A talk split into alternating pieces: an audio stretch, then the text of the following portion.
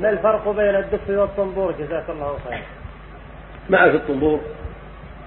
لكن بعض بعض أهل العلم قال إنه الطبل وعلى كل حال فالدف هو المباح وما سواه غير مباح. لكن اقصد الدف للنساء هو المباح والدف نوع يتخذ من الطيلان له وجه واحد لا يكون في حلق ولا يكون في حديد تضربه النساء وأما الطنبور فجاء الحديث النهي عنه وهكذا الطبل وهكذا سائر الملاهي كلها محرمة.